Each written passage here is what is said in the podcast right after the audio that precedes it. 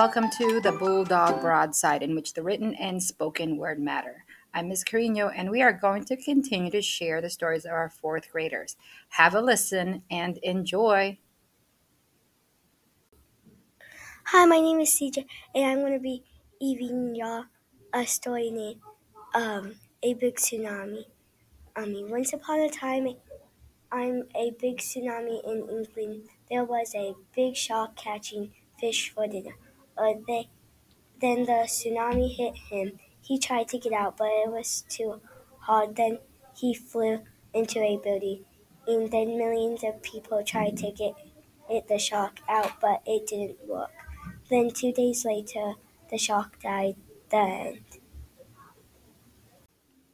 Hi, I am Ian Ross. This will be my heart map story. Do you like amusement parks? Well, I love them. But this is no ordinary one.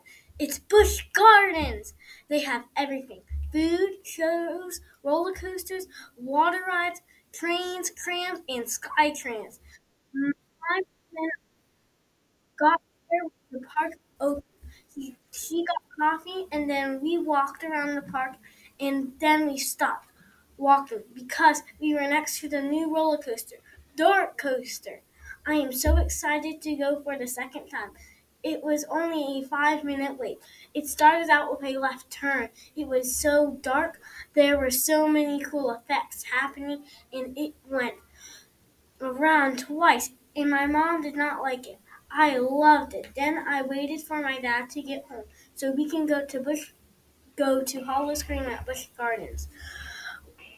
We went on all five mazes. The first one we went on is Nevermore. Nevermore was really dark and scary and was super cool and fun. The next one we went to was Wicked the Witch. It was in a forest and people were under the witch's control. She almost put me in her cauldron with the stew in it. The next maze is Deathwater Bayou. It has so many illusions. Skeletons are dressed up in suits and ties, and there were green lasers that made it look like you were swimming in water. The next maze we went to is Lost Mines. It had air, compre- air compressors that puffed air out and missing sup- and mining supplies. The scarers were dressed in cool costumes.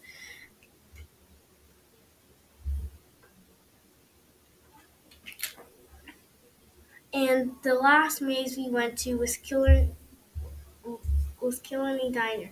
It had paintings, but there was someone behind it, and and someone would slam it down, and it would make a big sound.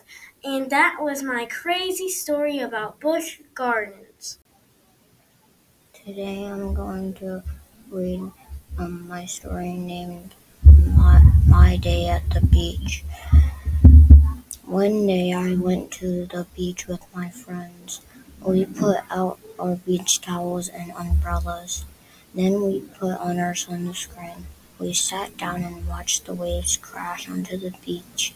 It was a it was fun to see the seagulls walk around looking for something to eat in the sand.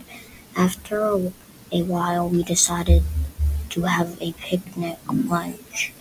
We had sandwiches, apples, and chips. We drank cold lemonade. At the end of the day, we packed up and went home. It was a fun day. Thanks to CJ, Ian, and Trey for sharing their stories with us. We also want to thank the GCPS Educational Foundation and the VA for the continued support for this podcast. Lastly, thank you for taking the time to listen to the Bulldog Broadside, in which the written and spoken word matter. This is Miss Carino, and until next time, go Bulldogs!